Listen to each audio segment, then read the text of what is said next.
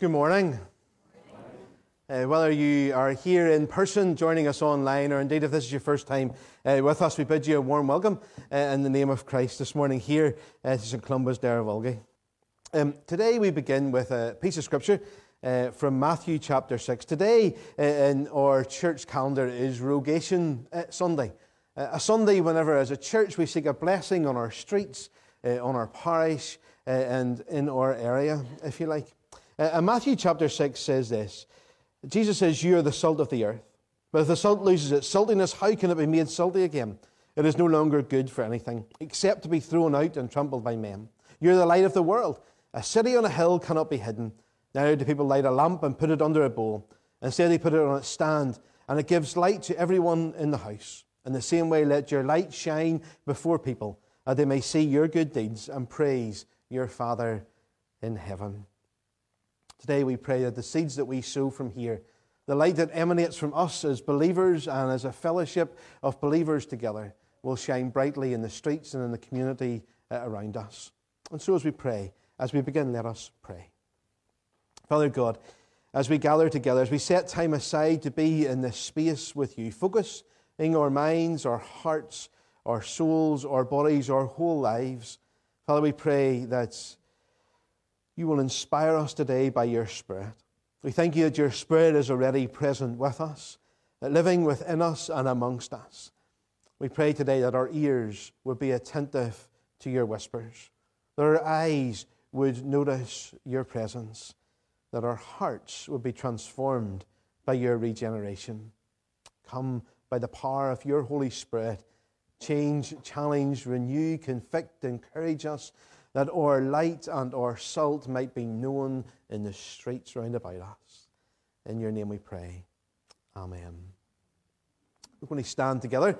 We're going to use the Easter uh, cry, Christ is risen. Let's stand um, together. Now, don't be shy as we respond um, to this uh, with the white letters uh, on the screen. Uh, this is the declaration to everyone uh, all abroad. This is what we believe Christ is risen.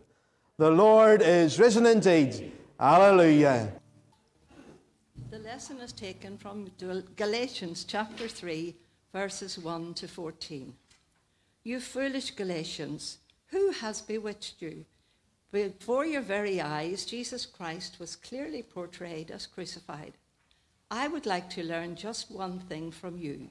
Did you receive the Spirit by the works of the law or by believing what you heard? Are you so foolish?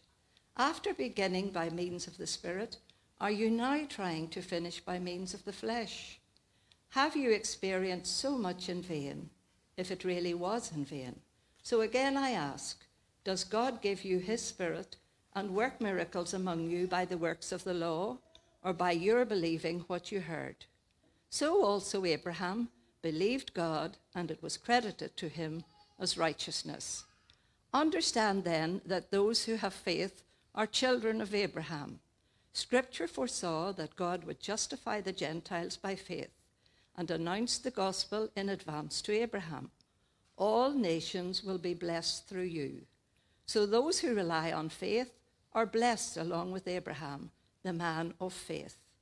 For all who rely on the works of the law are under a curse, as it is written Cursed is everyone who does not continue to do everything written in the book of the law.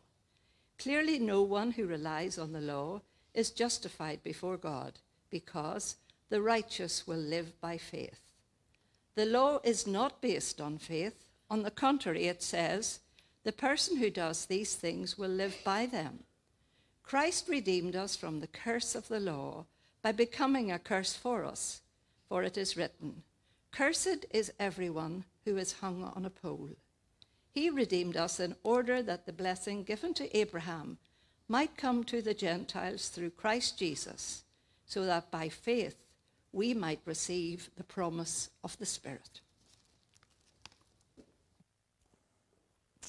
Thank you, Sheena.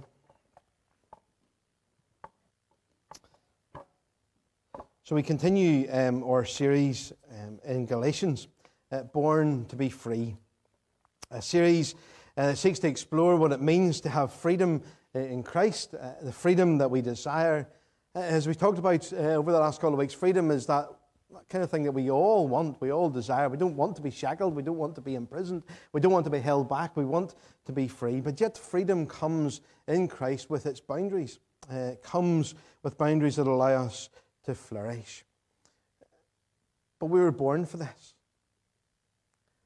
Before the beginning of time, he ordained, he predestined that he would gather those who believe in him, those who trust in him, to come forward and be free. Last week we, we talked, we finished off with that illustration about what three words, that little app that allows you to specifically uh, set your location.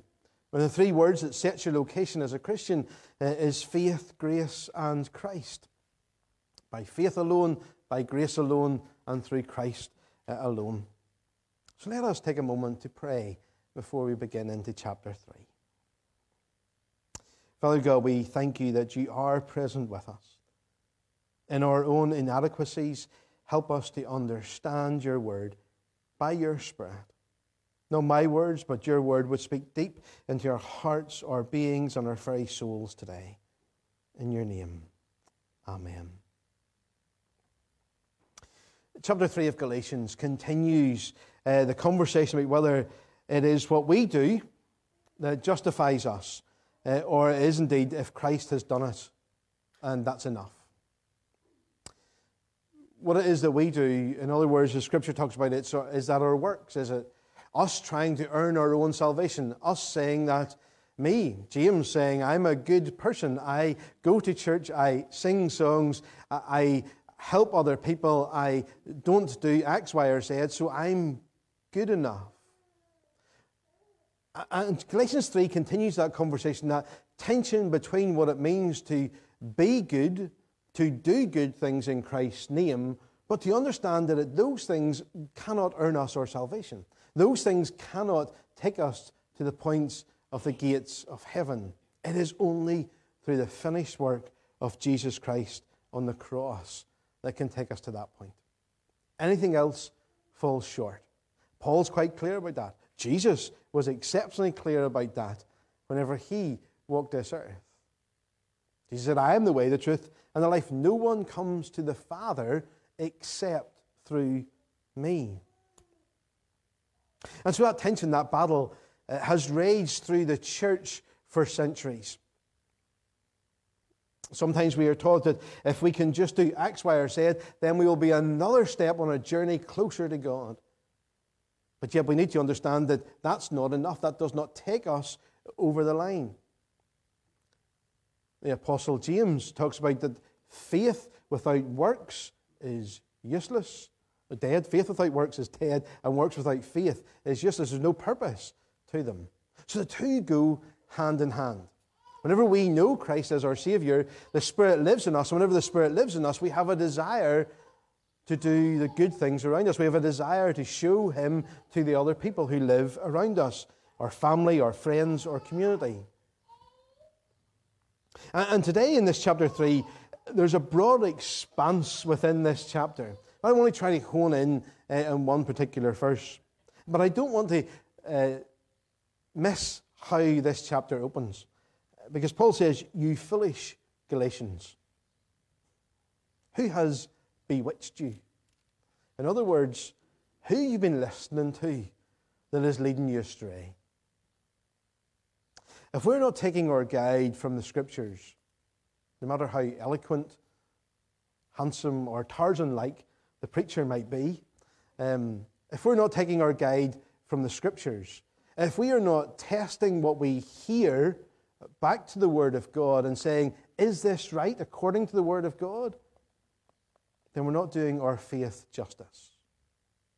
Because we find the truth contained in the Scriptures that has held the church together for centuries and will continue to allow us to be salt and light in the world around us.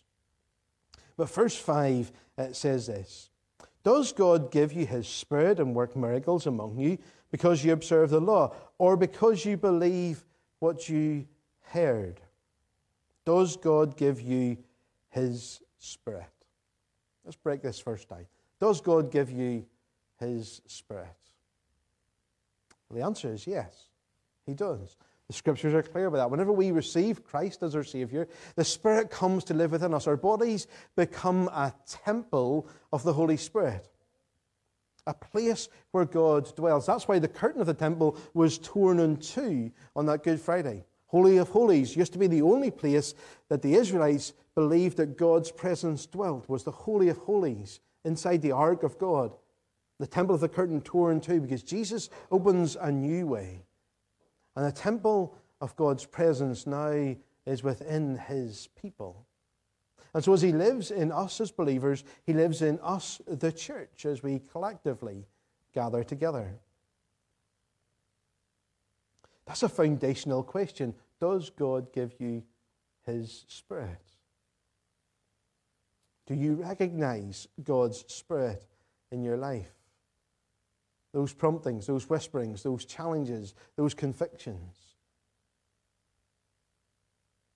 Does God give you His Spirit?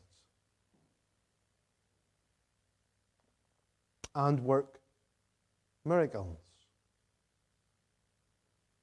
We see in the pages of Scripture that God worked miracles. In the Old Testament, we see God working miracles through his prophets and his priests. In the New Testament, we see God working miracles through Jesus, the life of Jesus, and through the apostles and the disciples. Today, we still continue to see God's miracles at work in the life of his people, the church. We believe that God can still touch us today. Just one touch from the King is enough to change everything. That's what it is that we believe. That's what it is that we proclaim. That's what it is that we hold firm and true. And often we find ourselves praying for miracles in our darkest moment, don't we? It's those moments that we find the hardest. It's those moments whenever the insurmountable mountain, whatever that might be, is in front of us. Those are the moments that we pray for the miracles. Those are the moments that we cry out with tears in our eyes, with an outpouring of our hearts, that God would move in that situation. But yet, God moves in situations every single day. It's a whole other set of questions. It's a whole other, uh, it's a whole other teaching sermon series about why does God move sometimes and doesn't seem to move all of the times whenever we pray. But we pray. We pray that His Spirit present within us will provide the miracle that we need. And often we find that we can be the answer to some of those prayers, don't we? We find that it is whenever we are prompted to do X, Y, or Z, that we are the answer to someone else's prayers who have been praying for a miracle.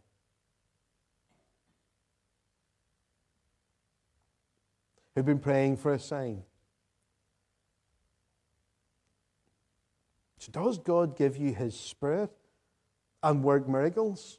And does He do that because you observe the law?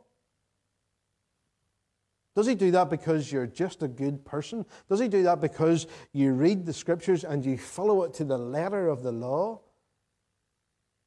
You cross the T's and you dot the I's, and everything is covered and everything seems to be perfect, and you try to do absolutely everything that you can possibly do to ensure that everything is perfect and there is everything presented before God. Is that why He gives you His Spirit and works miracles? In one sense, that's what the Old Testament taught us. That's what the nation of Israel, the people of God, needed to do. They needed to make sure everything was right. They needed to atone for their own sins. But now we live not under the law, but under grace. We live in light of what Christ has done for us. And so we live in a new way. Now, we don't diminish and dismiss the Old Testament because Christ says he didn't come to get rid of it, he came to fulfill it. He came to bring all those things to a head through himself. So, does God give you his Spirit so that you can does God give you His Spirit and work miracles because you cross the T's and you dot the I's? Or because you believe in what you've heard?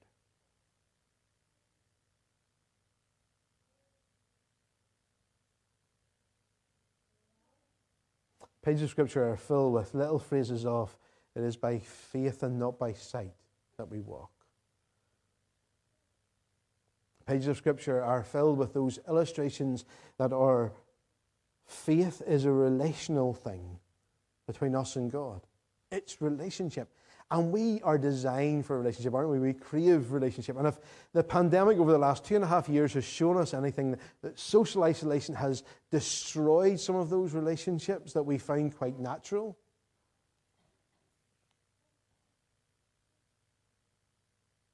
I know I've said it before, and I'll say it again. I, I'm a learned extrovert. What does that mean? Well, it means I was, I'm naturally more of an introvert than I am an extrovert. So whenever I was a lot younger, I would have been the shy one hanging behind my mummy's dress. I would have been the shy one sitting in a room not speaking. But because of what I do, in a sense, I have learned to be an extrovert. So that personality is overbearing sometimes for something. No, uh, but you know, you know so uh, without my wife, she's out uh, with the kids today. She'll probably hear this anyway, uh, because you'll tell her. Um, often Shirley is beside me and she'll say, "That's enough, James." And sometimes she doesn't even need to speak, she just needs to look. And how do I know? Because we're in a relationship.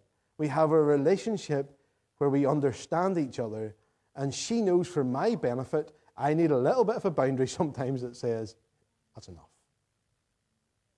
And sometimes not even speaking, just the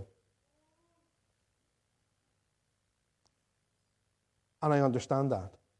I respond to that boundary. Freedom in Christ is very similar. It's a relationship between us and Him, but in that relationship, He will admonish us, He will speak to us, He will challenge us to enable us to grow and to flourish and to be the best in the situation that we can find ourselves in. Not because we've crossed the T's and dotted the I's, but because we believe what we have heard that He died for us, that He rose for us, that He is alive and well, and that He walks with us, that His presence with us brings strength and hope and light into our situations. That's what freedom in Christ is all about.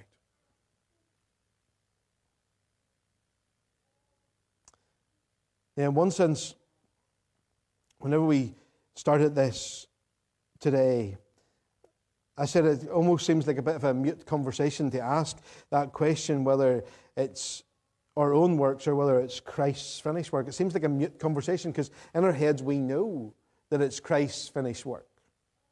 We've heard that. We read it in the scriptures. We know it in our hearts. But in reality, sometimes we go astray. Sometimes pride rises up within James and he says, I can do this myself. I can fix this problem. I can sort that out without first taking a step back and praying, knowing that God is present with me and seeking his counsel, his help, his strength, the oil of his healing the freedom that he brings to those rusted and tight situations, a bit like the kids talk today, that frees that up to make it easier in that situation. I allow a full sense of my own importance to override the freedom that I have in Jesus Christ. And for that, I need to repent and say sorry. I need to try my best next time well, I'm not even trying my best. Next time I need not to do it. But that's often the way we feel, isn't it?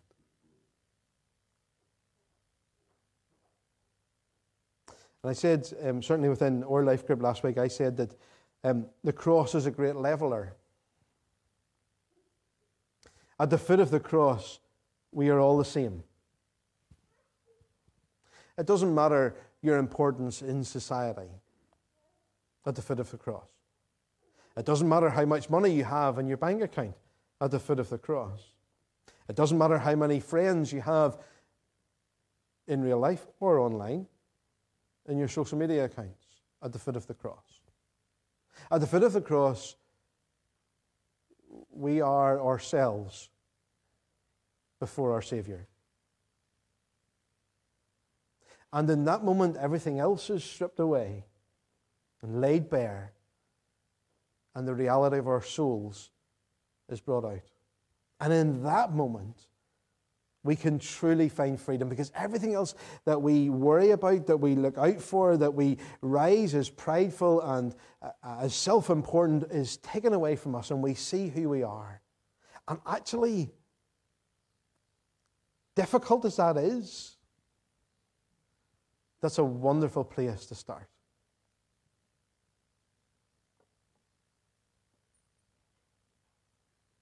The cross being a a great leveler, the cross being that place that strips us bare is not an easy topic. It's not a smooth sailing to try to understand that and get to that point.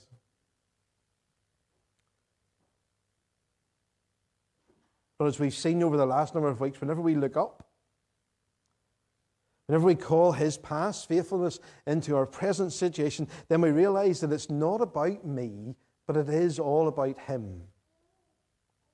Then we realize, as verse 5 says, does God give you his spirit and work miracles among you because you observe the law or because you believe what you've heard? It's because we believe and have faith in the one who is able to do immeasurably more than all we ask, seek, or would even dare to imagine.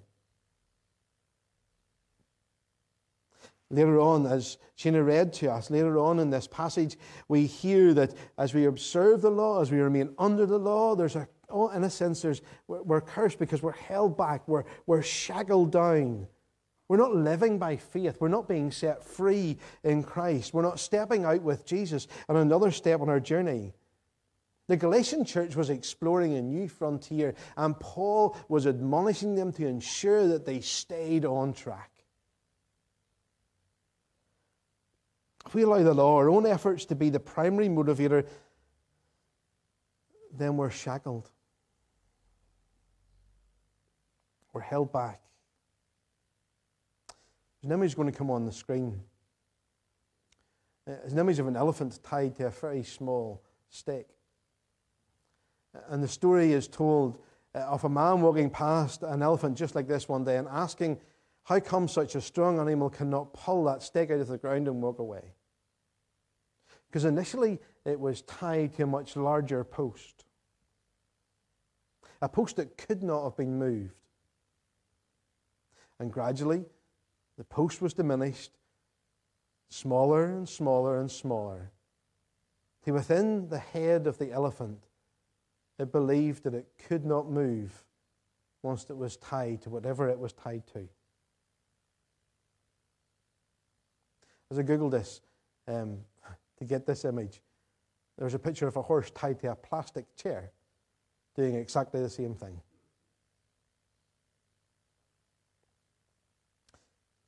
What's that got to do with this? Often we have allowed the big, difficult, hard moments in our lives to tie us down. And even though those difficult and hard moments over a period of months and years have become smaller, we still feel we can't move any farther with God. But He gives us freedom he removes the shackles, he unties our feet, and he cries, Come. Take another step towards me. Because God gives you his spirit, and he works miracles not because of what you have done, but because of the faith that you carry through his presence in your life. Let's pray together. Father God, we thank you that you are present with us, that your power, your authority, your grace, your forgiveness is freely available for us. Help us to continue on our journey with you. One more step or a giant leap. Lord, your presence challenge and convict us this day to move forward with you. In your name, amen. If at any stage during any of these Sundays, or and you want something strikes with you, there's a, a question within you, there, there's a part of you wonders, is, is God speaking to me? Is there a challenge coming within my life? How do I become a Christian? How do I move forward in my Christian walk? Let me know. Uh, we're moving out of that place now where we can grab a cup of coffee uh, together uh, and it becomes easier. So please do let me know. I'd love to have a conversation with you uh, about that. Uh, we'll conclude by reading uh, from Ephesians chapter 3 today, and it says this Now, to him who is able to do immeasurably more than all we ask, seek, or imagine, according to his powers at work within us, to him be glory in the church and in Christ Jesus throughout all generations, forever and ever. Amen. May the blessing of God Almighty, Father, Son, and Holy Spirit rest upon each one of us this day and forevermore. Amen. Amen.